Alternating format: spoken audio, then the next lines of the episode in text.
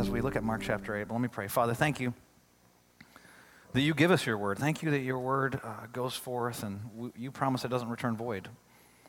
And I pray that the words that I'll share today, that, that hearts will be changed. Your spirit needs to work. It can't just be the things that I say. Well, the goal's not for me to be clever or to have some new insight, but God, that you would just speak to our hearts and reveal to us what it is you want changed. I pray for those of us who need conviction. I pray you'd bring a heavy conviction on us that we wouldn't be able to ignore. I pray we wouldn't get hardened by rejecting your truth. And Father, I pray for those of us who need a word of encouragement, lift our souls. And God, I pray that you would just speak in a supernatural way into each circumstance that's taking place in our, in our body that's here right now and in our, our city that's happening. And, and God, I pray that you would move in a way that's supernatural that only you could do that I couldn't even guess in these moments right now. God, your word is living and active, sharper than any two edged sword, pierce our hearts. God, it is a mirror to our souls. I pray as we look at it that we would walk away and be transformed and changed. In Jesus' name I pray. Amen. As I mentioned, today we begin this series called The Invitation. And I just wonder if you've had some of the same experiences I've had with invitations. Have you ever before been on your social media outlet, whatever it is, it's Facebook, Instagram, Twitter, whatever you use? Some of you are younger and you probably have stuff I don't even know it exists, but you're scrolling through it and you see your friends doing something and you think to yourself, why wasn't I invited? It doesn't matter. It could be a birthday party, they could be out to dinner, watching a movie, just hanging out. It's like, why? Do, all of us want to be invited to things, but on the flip side of that, have you ever received an invitation and it feels nice to be invited, but you think to yourself, what exactly am I supposed to do with this? Like maybe it says the day, you, but how am I supposed to dress? Am I supposed to bring anything? What is expected of me when I show up? And here's what we all know to be true, just in our, in, our, in our hearts, if we've ever had any of those experiences that a good invitation always sets proper expectations. A good invitation always sets the expectation of what's going to happen with you when you get there, what you're supposed to do, how you're supposed to dress, what time to show up, where the place is, and lots of other details. And one of the most common places that we see this happen is in a wedding situation. Now, some of you have been involved with weddings this summer. Some people say it's the heart of the wedding season right now. Some people say it's the end of the wedding season. I was just with a couple this week. They renewed their vows. We were out at a park, and some of you have seen on social media, we're involved with different weddings. But I was thinking through wedding invitations, and I remember when my wife and I got married, our invitation just said where it was going to be. It was formal situation for us. And we said, Are you going to attend or not attend? I don't remember the exact language, you know, excited about attending, regretfully can't come, whatever it was. But it was two options. Apparently, it's become far more trendy to be more forthright with your guests now in wedding invitations. And so I was doing a little reading about some of them this week, and I found uh, one wedding invitation that had several RSVP options. One of them was enthusiastically attend, the other one was regretfully decline, which that's normal. But then they took it to another level and they said, regretfully attend? You've all done that before, right? Like, I don't want to go, but you got to go. You know so and so, and then you got to do the thing. Or here's another option enthusiastically decline. That's my ex. I am not coming, and I am happy I'm not coming. But then they took it to a whole nother level. There were other options on that RSVP. It said, Well, say I plan to attend, then I won't show without any explanation even though you already had to pay for me in the advance headcount. Anyone's ever, ever hosted one of these things knows exactly what that's talking about. Or how about this one on the flip side of it? Will attend and bring a date, even though the invite offered no indication that I could bring a date, but you're cool with it, right? that was a box you could check on their invite. There's another set of wedding invitations I saw. One was really long and it had all kinds of things, like what kind of gift are you going to give? And I thought, who asked what kind of gift they're going to get? And it had cash, gift card. Are you going to donate something to someone and pat yourself on the back and slight me in the process? Gave lots of options on there for things that would happen. But the one that, that really intrigued me was I don't know if you've been to the weddings where they'll have a full meal. They had a food section, and they were trying to set the expectations for the guests and then also for them as the host. And so the first few options were normal it said roast beef, chicken, vegetarian. Get it. Could check boxes for those things. Some people put fish on there. But there was another box that said, I have a questionably legitimate food allergy. Which I thought, are you just trying to offend everyone in the process? You ever meet people and you think, that can't be a legitimate food allergy? In the first service, I said, it's like there's people that are allergic to lettuce. And I was joking about it. And then someone came up to me after the service and said, I'm allergic to lettuce. My point exactly. I have one friend who says he's allergic to ketchup, but he's not allergic to ketchup. I was standing in line with him one time at a place where you order right at the counter, and he said, uh, No ketchup on that, I'm allergic. And I looked at him, he said, I'm not allergic, I just don't like it. I said, You are a liar. like, just what it is. Another box you could check on this food section, same invitation, said, I have so many food allergies, you'll wonder how I'm still alive, let alone how I could expect to be accommodated at a massive catered event. Another box said, for the vegans, I'm a vegan and I refuse to share a table with non vegans. Then in parentheses, murderers. Tell it like you think. And then they said, and I wonder if they had a specific person in mind when they put this box on their wedding invitation. I don't get much attention from my loved ones, so I want to make the most of this. Please see the back of this RSVP for my extensive list of impossible dietary restrictions. I wondered if the people who wrote this, obviously they're highly sarcastic, if they really wanted to just have a box that said, You will eat what we serve. but what they were trying to do is they were trying to set expectations. Expectations for the guests that were going to be there, and they wanted to have the right things for those that they were wanting to serve, of course. Because good invitations set proper expectations. And today we're going to start this series out of the book of Mark called The Invitation. Here's the good news about this invitation everyone's invited. Everyone's invited to come follow Jesus Christ. But here's the thing He's got some very specific and very clear expectations for everyone that will come follow Him. And so today's message is titled this You're invited, but will you come? You're invited. Everyone's invited. The question is, will you come and follow Him? because he's really clear about what he expects for anyone that will come and follow him. And so today we're going to look at his expectations for those that will follow him. And the question I hope that you'll ask yourself is this Do I meet these expectations? And if I don't, what should I do? My hope is not that you hear this sermon and go, I never thought about that pastor this way, or some of you have been Christians for a while, I never saw that cross reference, or some new insight, but that you'll reflect on your own heart and ask yourself the question if I don't meet the expectations that Jesus has, what am I going to do about that today? And so, if you have your Bibles, Mark chapter 8 is where we're going to be. I'll start reading in verse 31. For those of you who weren't with us when we were doing the series that started back in January, the first part, the first section that we've already finished in the book of Mark is all about who is this Jesus. Mark chapter 1 and verse 1 says that this is the gospel or the good news. The word means the same thing. The good news about Jesus Christ, the Son of God. And then those first seven chapters just start showing the words and works of Jesus and how he is the Son of God. And how does he reveal it? He shows his love without limits. And he loves people that don't deserve to be loved. And he forgives people that don't deserve to be forgiven. And he loves people that others perceive as unlovable. And you're like, what an amazing Savior. And then we see, about in chapter 3, he does this transition. You start to see his power. And you see that he is stronger. He's stronger than disease. He's stronger than the enemy. He's stronger than the storms of life. He's stronger than anything that can come against you. That Jesus is stronger. And then oftentimes he puts you in your most hopeless situations to do some of his greatest work in your life to show that he is stronger. And then you come to this part about halfway through chapter 8. It's really the climax of the book, it's where everything transitions where Jesus had these guys that are following him around. They see him loving without limits. They see him demonstrating his strength and his power. And he turns to them and says, Who do people say that I am?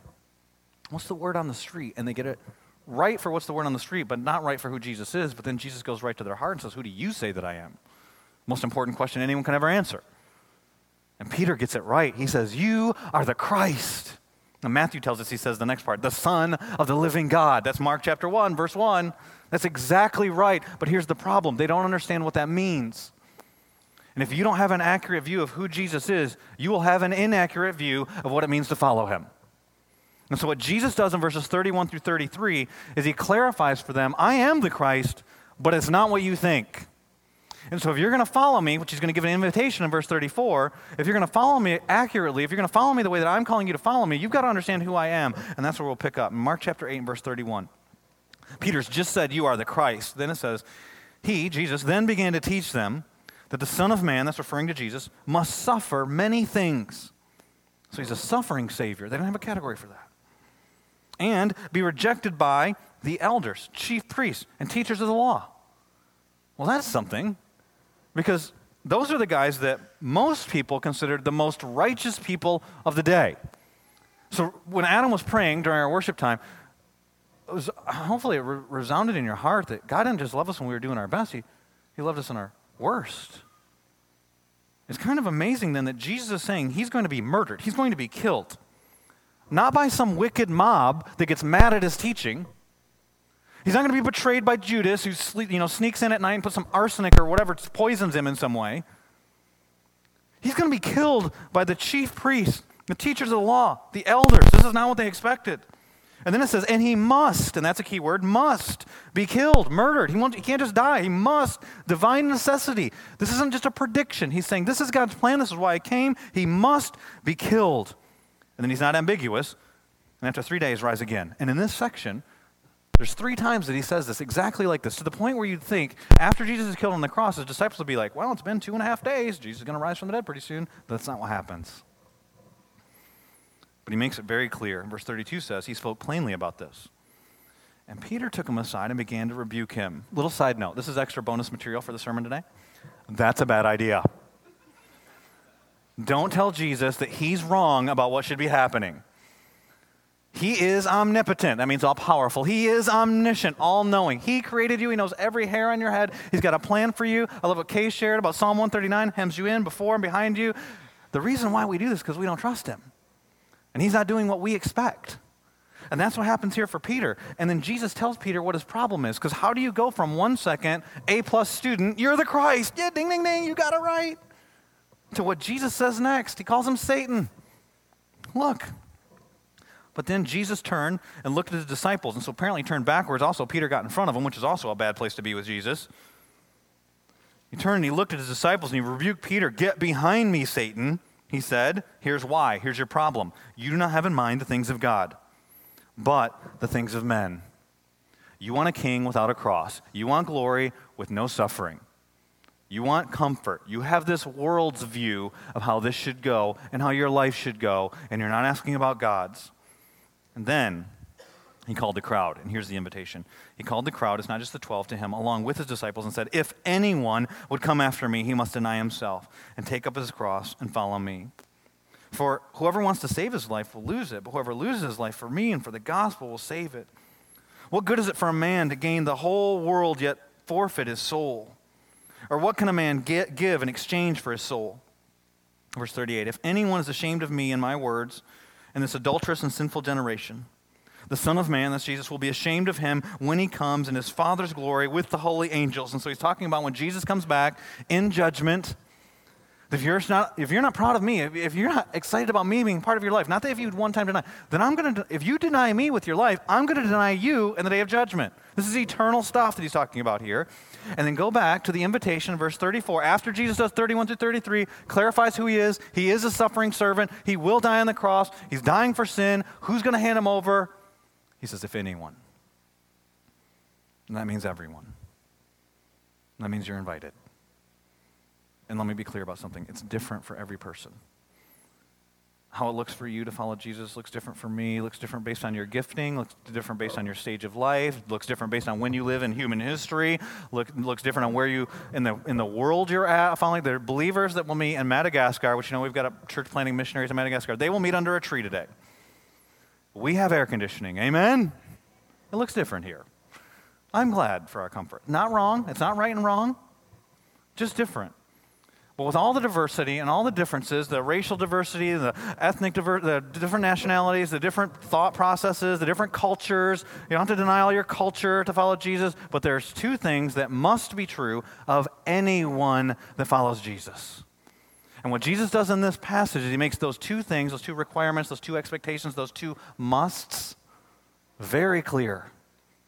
And the first one is you must deny self. If anyone is going to follow Jesus, they must deny self. So you're invited, anyone, but will you come? Because it's a costly invitation.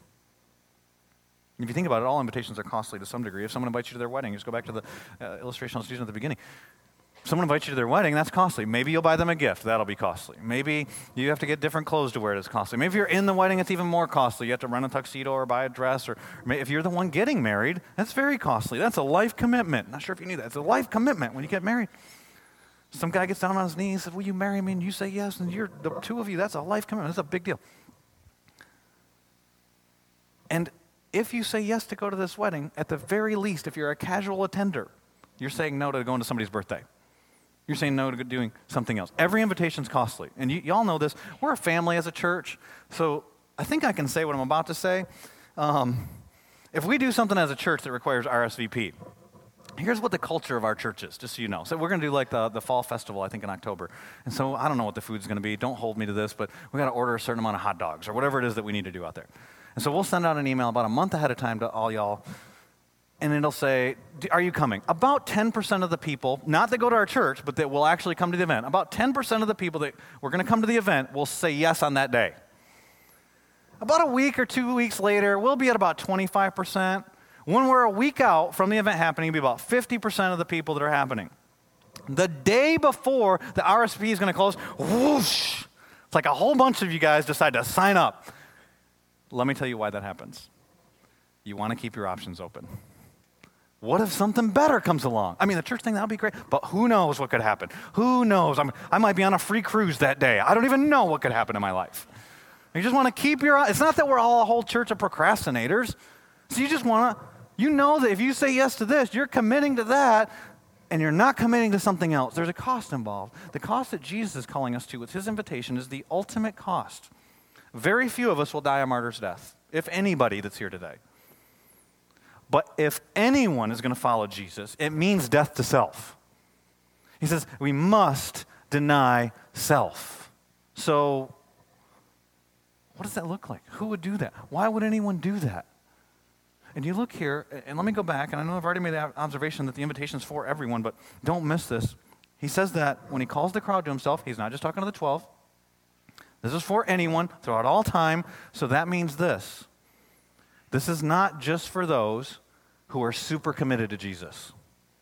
Sometimes when people talk about discipleship or following Jesus, we get this mentality, especially as Americans, it's an American evangelical thing that I'm a Christian, but I just don't do that whole following Christ thing. Or I'm a Christian, but I'm just not into the self denial part of it. I'm a Christian, but I'm good with Jesus dying on a cross. I'm not really interested in me having a cross.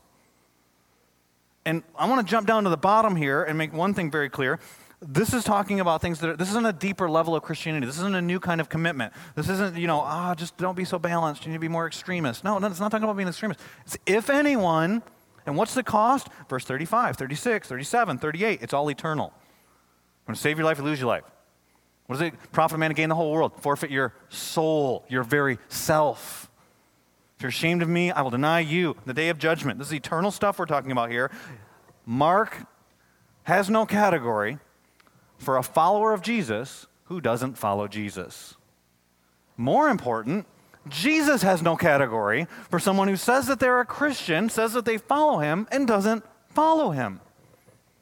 So this isn't some deeper level commitment. It's if anyone. This is for everyone who would ever follow to come after Jesus. Be a Christian. Must deny self. But then you think about where we're at and the society we live in, and we are a very self focused culture. We are the selfie generation. I don't know if you knew that or not. I saw people that I didn't know if you if you do many of these. It's not judgment on if you do selfies, but I had somebody that was showing the other day how to do selfies so that you look better. And so stop taking low ones apparently because if you do it up here, everything's tighter. And I thought, well, this is relevant information at my age as I'm starting to get older. But then I had, I don't know if you've ever seen the advertisements that come on that you don't actually ask for on whatever your social media outlet is. And I had one that came on there, and I don't know what this says about me because I know the computer is smart about figuring this out, but it was how to give yourself a six pack with like a Photoshop app. let me time out and say this if you're taking selfies with no shirt on, please stop. I don't want to see that. But they had this app where you could put, it just had a regular looking guy, wasn't overweight, wasn't skinny, whatever. He just regular looking guy, put the six pack on, and then you can shade it to make sure it matches your skin. And some of you are like, which app? What app? it's not real, just so you know. And then some of you, here's the problem with illustrating how self centered we are with an illustration like that. Because there's a high percentage of you, that's not your thing. It's not vanity, it's not the outward appearance. Everybody wants to look nice. I'm not saying you don't dress nice, don't look nice, and that. But that might not be your thing. And so you might be deceived into thinking that that means you're not self centered. And I'm going to bet that's not true. Let me ask you a couple questions. Um, who in the world makes the best spaghetti? Your mom? Okay, heard of mom. Most of you don't want to say because you think it's you. No, I'm just kidding. your wife, your mom, you're somebody that's real close to you, I'm going to guess. Who has the best looking babies? Some dude that you met at the airport one time? I doubt it.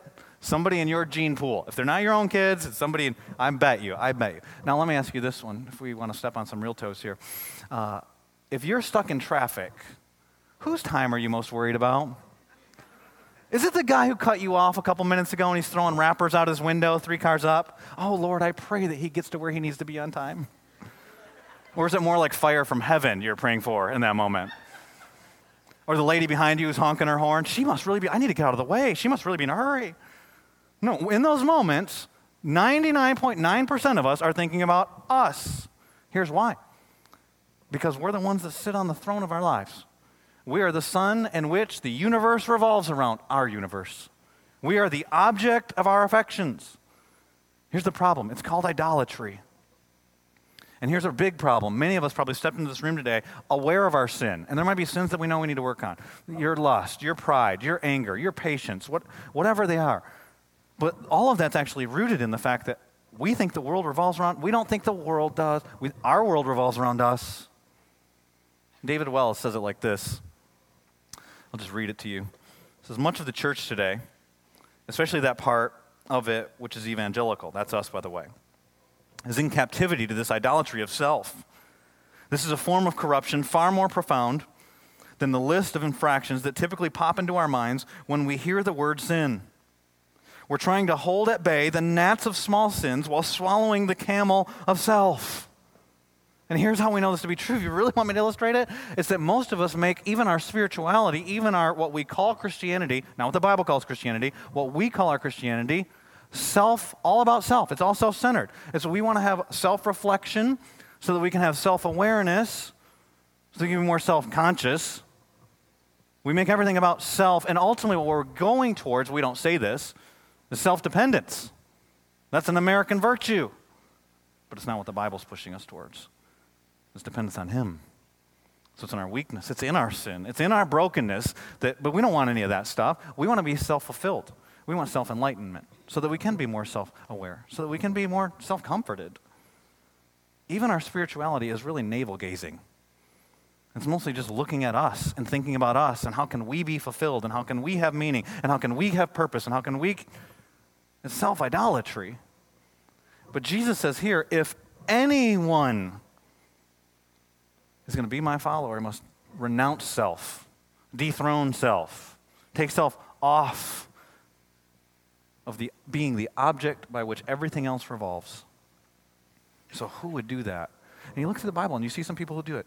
But most of us as Americans, we just think, well, that was just a moment of sacrifice. They did a, a sacrificial thing. And so you see people like Abraham. I was reading this morning, Genesis chapter 13. Abraham and Lot are, are, going, they're both getting really wealthy, and so the land can't support both of them. They can't hang out with each other anymore because they've got too much livestock. And so Abraham says, Take whatever land you want, I'll go the opposite way. It wasn't a guy just being humble, it wasn't a guy just being selfless, it wasn't just in that moment a sacrificial time. It's a guy saying, I trust God with my whole life. He's in charge of it, He's in control of it, so He's going to take care of me, even if I end up in a bad spot. But most of us don't live there. We're a lot more like Peter. No, no, no. Jesus, you do exactly what you want, and I got a great plan for you. Here's how it should go. But you got a guy doing that. You got Esther last week. We talked about Esther, a self centered girl. She's, but there's a moment in her life where things change. She's living in the palace, she's got every luxury, she's got seven maids, but then, then she says this statement if I perish, I perish. In other words, it's not all about me.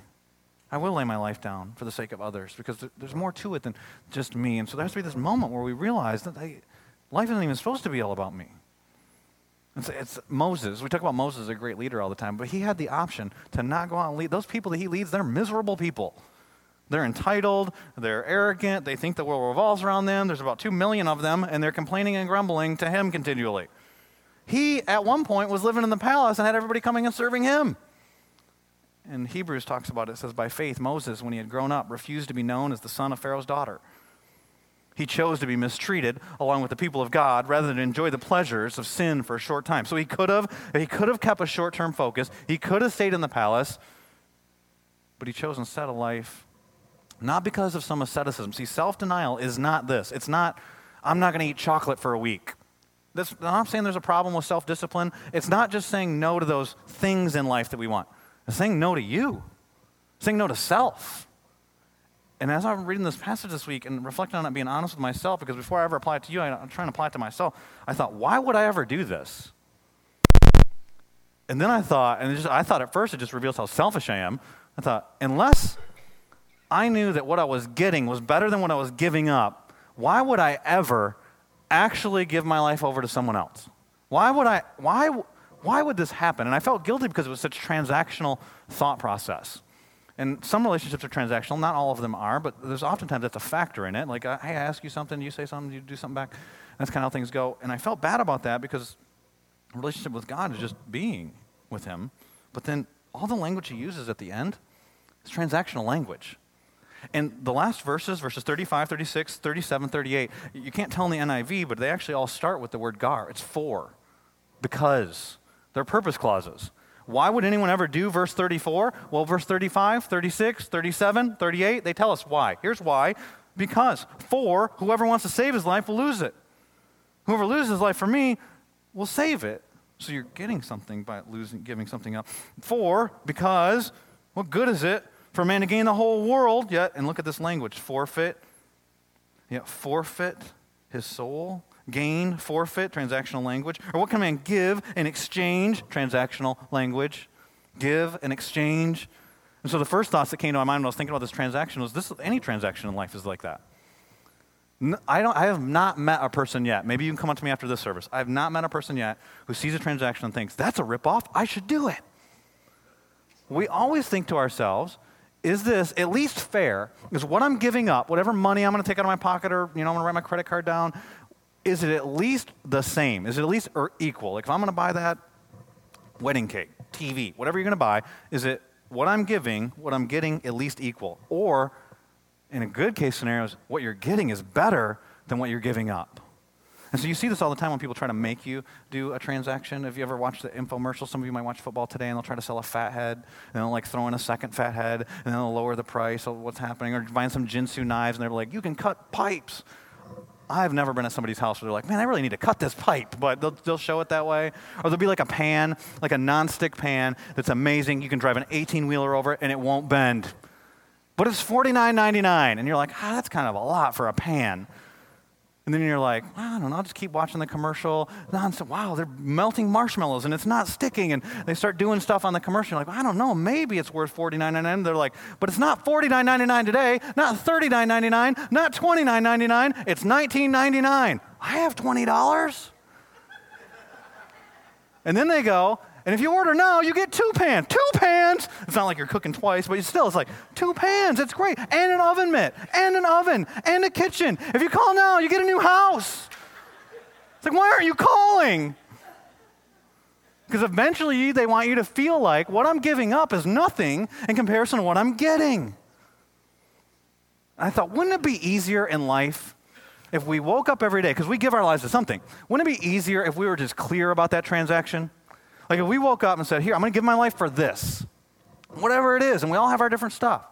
And so I started thinking about it this week, and I thought, what if in the morning you could get up, just say this represents your life? This is not about what kind of cereal you should eat. But, but what if instead of waking up in the morning and you go after whatever you go after, if it was more clear? Like, what if there was a promise, like the infomercial will give? Today you can have safety and security, you just have to give your life to it. So, promise, you, you won't get cancer today. You, you, you won't fall and get hurt. You're not going to get a car accident. Nothing bad's going to happen. You'll have a very comfortable day, but you got everything in your life has to go towards that goal. Will you, will you give that? We can be more clear on our transactions. Or maybe it would be that we're, our life is, you know, it's fame or glory. We want fame or glory for us and praise. Everyone will think you're awesome if you just go toward, they'll admire you because of whatever reason your six pack on social media, or your intelligence, or your ability to sing, or whatever it is that you do. Just got to give your life towards it. It just costs you your life, just all the hours you have today. Or, or maybe, maybe it's not fame, or maybe it's not that. Maybe it's money and power. Like you could have more money and more power, but you just got all your energies have to go there. The transaction would happen or it can be lots of different things based on maybe it's you have you want more pleasure in your life and so with your you know so that woman or it's that guy or it's that food experience or whatever the thing is and just like you just got to go for it you just got to give your life to it it's yours it's just and you are constantly evaluating is it worth my life is it worth all And then you see what the passage says. What is it to gain all of those things? If you give your life, you can't get your life back. And if you have all those things, you're not going to be able to exchange them for eternal life. And so then the question becomes what if there was an option that was more glorious than all the other options? So then I ask myself the question well, if the Bible's true about Jesus, then it's clear. Because it's like Peter says in John chapter 6. Remember, Jesus gives really hard teaching. There's a whole bunch of people that are following him, a bunch of disciples, and then Jesus gives hard teaching, and they all start ditching him. They start deserting. And then Peter says, But you're the only one with the words of eternal life. What if that's actually true? Or, or what if it's true when God says in John chapter 6 also, or Matthew chapter 6, he says, Seek first his kingdom and his righteousness, and all these things will be given to you. You just come after him. You give your, give your whole life to him, and then he's going to take care of the details, but you got to trust him. Do you trust that he's good? That his love is actually better than this life, Psalm 63 3. That he is the lion and the lamb. Think about that for a minute. You can sing that in a song or say that loud. The lion can defeat any enemy.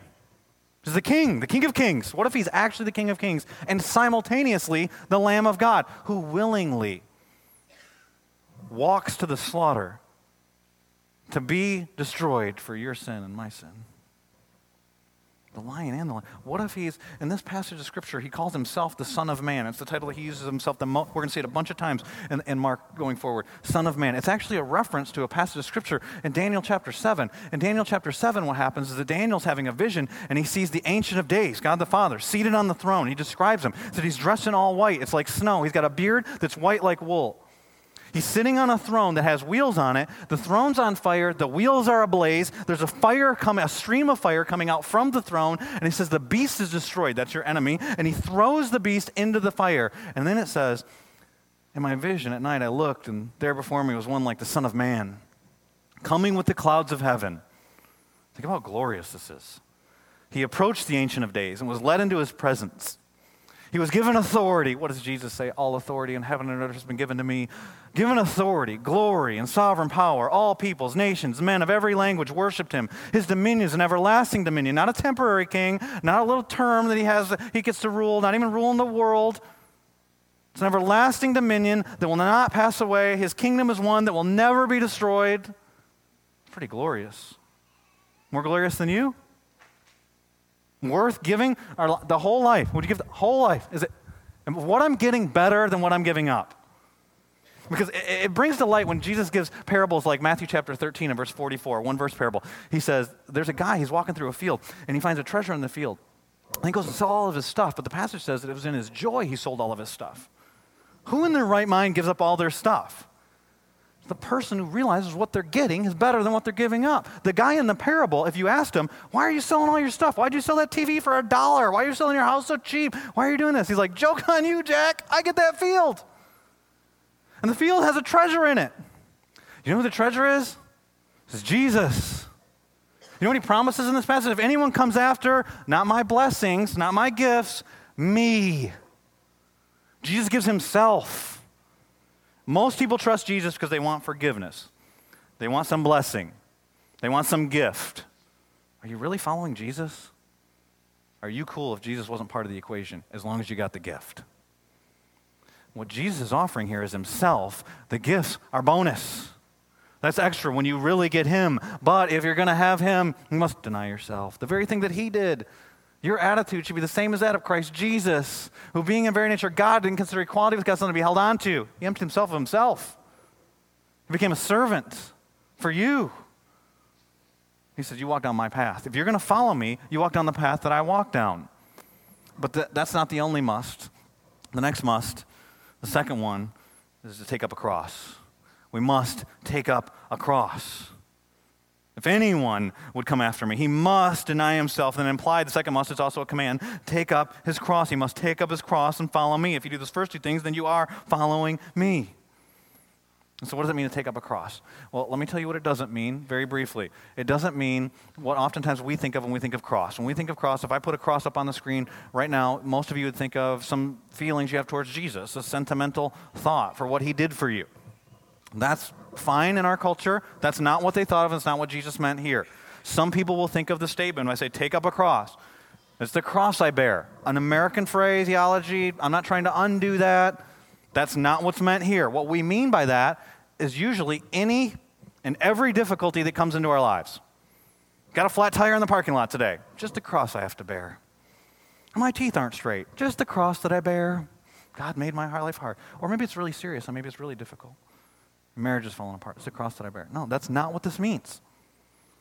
You got cancer. That's not what this means. It's not talking about things that have no, nothing to do with your following Jesus. They're just bad things that happen in this world because you're in a broken, sinful place. That it's not directly tied to your following of Jesus and his persecution. That's not what this is talking to. What people who heard this heard was that you're to take up an instrument of execution voluntarily. The image is, that is what Rome would do, is that if anybody rebelled against them, they would force them to then carry their cross to the streets as a sign of submission to Rome. In other words, the one I formerly rebelled against, I'm now submitting to. It was a picture of obedience. William Barclay tells a story of when Jesus was about 11 years old, just to show that what Rome's dominance was. When Jesus was about 11 years old, there was a guy named Judas, not Judas Iscariot who decided to rebel against Rome. He got his rebellion together and had these people, and they went and they robbed the Roman armory. Rome found out about it very quickly, and they dealt with it very clearly. They went and they burned down the entire town that this guy was from. It was about four miles from Nazareth. So everybody, innocent people, died in that, lost their houses in that, all that stuff. And then they took the, Judas and the 2,000 guys that were with him, they crucified them on the road so that everyone would see them dying to demonstrate their power, that now these people have to obey, they have to submit. That's the kind of image that the listeners would have. They've seen people die on crosses. I wonder, when I think about that story, did Jesus see those people die on the cross as an 11 year old boy, knowing why he came? Knowing the continual temptation from Satan back at the very beginning of his ministry that you can be a king without a cross, knowing what Peter would say here, knowing the temptation in the Garden of Gethsemane. If there's any other way, to be a king without a cross. It's a real temptation. And most of us, if we're honest, we are fine that Jesus went to the cross. Isaiah 52 and 53, these bruised for our iniquities, crushed for our sins. But we want a Christianity with no cross. Do you realize that most Christians around the world today are very aware of what persecution is? It's just not happening here in America. So we get upset like people disagree with us. Persecution's coming. It's going to be mild, though, it seems. I'm not prophetically speaking this, but it just seems where we're headed is that we're going to get to a place where if you say that Jesus is the only way to the Father, which is what Jesus says, then if I say that from the, that someday I'm going to say that from here, and they're going to take away our tax exempt status. So that means that if you give money, you're giving it just to God. You're not going to get a tax benefit for it. I think you should get your tax benefit if it's available. I'm not saying anything about that. It's going to be taken away, though, eventually. If we say that marriage is supposed to be between a man and a woman, we're going to be labeled as hate crime and bigots and narrow minded. You'll probably be thought of as not being able to think deeply about real issues of life or social issues. You'll be more marginalized, but none of that's dangerous. Nobody wants that. I'm not saying, hey, we're excited this is coming, but it's not dangerous. What if, can you imagine, if they started executing Christians on TV in an electric chair? And, and what Jesus is saying here is that you'd volunteer for that. You'd volunteer for the execution instrument. That's what he's saying when he says take up cross. And so what if they told you, hey, if you, if you name yourself a Christian, they're going to take your house away. They're going to marginalize you, and when they get the opportunity, they're going to put you on TV on an electric chair. Would you, he says here, remember what it says, if anyone, anyone, now, hey, I'm just not that committed. No, if anybody is going to come follow me, he must. This is a must. There's an invitation. It's for everybody, but, but will you come? Because where we live, that's not even part of our world. I don't know if you've ever been to Disneyland or not. Well, Disney's a, an interesting place because it's in Orlando, and if you've been to Orlando, uh, you know there are some rough parts in Orlando. There's lots of tourist stuff there too, and they clean that all up. But if you go into Disneyland, it's like a totally different world. I challenge you if you go to Disney to find trash. Like it's just the lawn's so perfectly manicured. You come walking in, it's like on cue, music, production. Da-da-da. The princesses actually serve you. Like what kind of fantasy world is that? Princesses get down on their knees, they start talking to your kids, it's all exciting. It's Fantasyland. Now, can you imagine with me for a second? Imagine a child being born into Disneyland and only knowing that environment. They're born at the medical center in Disneyland. They, you know, every night they have dinner at the Cinderella's castle. They hang out with Mickey Mouse. The only thing they know about the real world is when they ride around on the, It's a Small World. It's a small world. And they do that whole deal. And so their whole experience of life is what they've learned from the plays and the productions. They've eaten the food at Disneyland. I know one pastor who says that America is the Disneyland of the universe. Can you imagine what would happen to that? Say she's a young girl. If they took her, they raised her there, they fed her there, and they, she, that's what she knows, but then they just dropped her off in downtown Orlando and left her and cut her off from Disneyland. What would happen to her? Where would she end up? Would she even survive? Let me tell you something.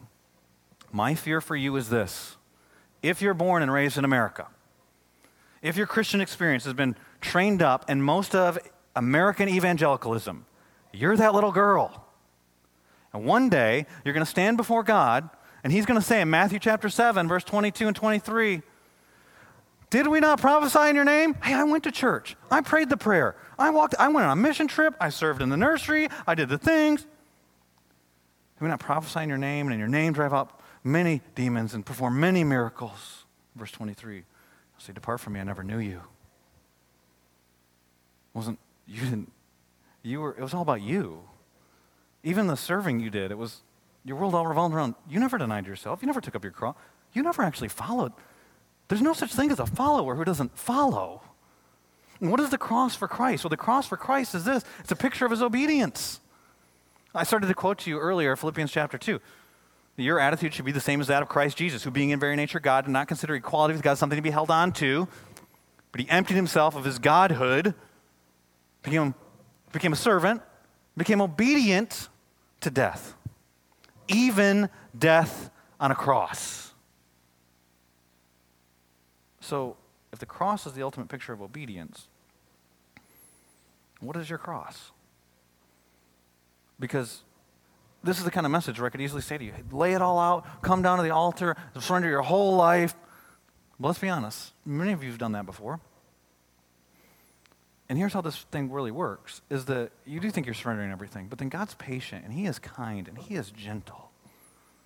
And He reveals another thing. And He reveals another thing. And He reveals the next thing. What's your next step of obedience? And it's different for each person that will be seated here. Everyone will hear these words. For some of you, it's your first step of obedience is to come follow him. It's to surrender your life to him, to realize your sin and that what he did on the cross is the only thing that could pay for that sin. And to trust Him to be your Savior, and meaning you're surrendering your life to Him. God, how do you want to direct? What are you going to do? It's like Abraham. And he says, I'll, "You take the land. I'm gonna." It's all. I'm just trusting God to direct my life. For some of you, you've done that, and so it's the next step. Maybe some of you need to be baptized. We're going to be baptizing in October. Maybe today you just say, indicate you want to be baptized. Maybe for some of you, it's another area. It's your talent. It's your time. It's some, some sin that you've been holding back. It is how selfish you are. It's your pride. It's your anger. It's one of those. What's the next area of obedience for you? That's what you do you're invited. The question is, will you come? And if you're not doing, what will you do? And so you can enthusiastically accept Jesus' invitation. You can regretfully decline or enthusiastically decline. Please don't regretfully accept. Because what you get is so much better than what you're giving up. What are you going to do? Let's pray. Father, I come before you and I just ask, personally, first, selfishly, I, I humbly before you just say, God, how do you want to direct my life? What's my next step? And I pray for my friends and, and for folks that are here and some that I don't even know yet. And I pray, God, that you would just guide us and speak to our hearts in this moment right now with our hearts bowed before you. I pray, God, that you'd speak and show us if there's somebody here who needs to trust your son Jesus as their Savior. I don't want to rush by that. That's the most significant decision they'll ever make. I pray you'd speak to their heart right now. Have them call out to you and say, Today I want to ask Jesus to be my Savior. The first time. I want to come follow you. Or some might need to take a step of making that known and being baptized. Some need to might need to make it known and being more bold in their faith. And some might need to do something else. And there's other things for each one of us. And you know, God, what we've been doing, what our idols are, what are the things that we've been trading our life for, and we know that's not going to gain. What is it to gain all those things? And we want to lay that down before you. And I pray if there's anybody that's holding those things tightly, that you'd pry their fingers off of them so they wouldn't waste their life pursuing them. for their own good, maybe take them through difficulty. God, we trust you. We do trust you. And I, I pray, I hope this is true prayer as I pray it for all of us. We give you our lives. In Jesus' name I pray. Amen.